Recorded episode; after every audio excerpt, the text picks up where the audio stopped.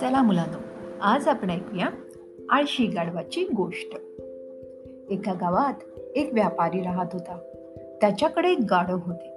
तो गाढवाच्या पाठीवर रोज मिठाचे ओझे देत आणि ते बाजारात जाऊन विकत असे. गाढवाला मिठाचे पोते घेऊन जायचा कंटाळा येईल त्यांना बाजारात जाताना एक नदी पार करावी लागेल. एके दिवशी नदीतून जाताना गाढवाचा पाय घसरला. आणि ते पाण्यात पडले. तोच पाणी मिठाच्या पोत्यात शिरले व बरेच मीठ विरघळून गेले. मीठ विरघळल्यामुळे गाढवाचे ओझे अगदी हलके झाले. त्याला फार बरे वाटले व ते आनंदी झाले. दुसऱ्या दिवशी पुन्हा व्यापाऱ्याने गाढवावर मिठाचे पोते लादले व ते बाजारात जायला निघाले. नदीजवळ येताच गाढवाला आठवण झाली की पोत्यात पाणी गेल्याने पाठीवरचे वजन कमी होते. पाण्यात जातात ते जाणून बुजून पाय घसरवून नदीत पडले.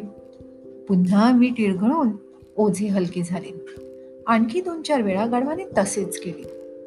शेवटी गाढवाची ही लबाडी व्यापाराला कळून चुकली.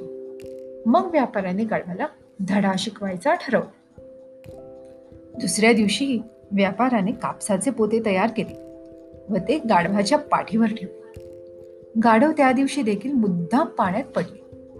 यावेळेस कापूस विरघळून भार कमी नाही झाला.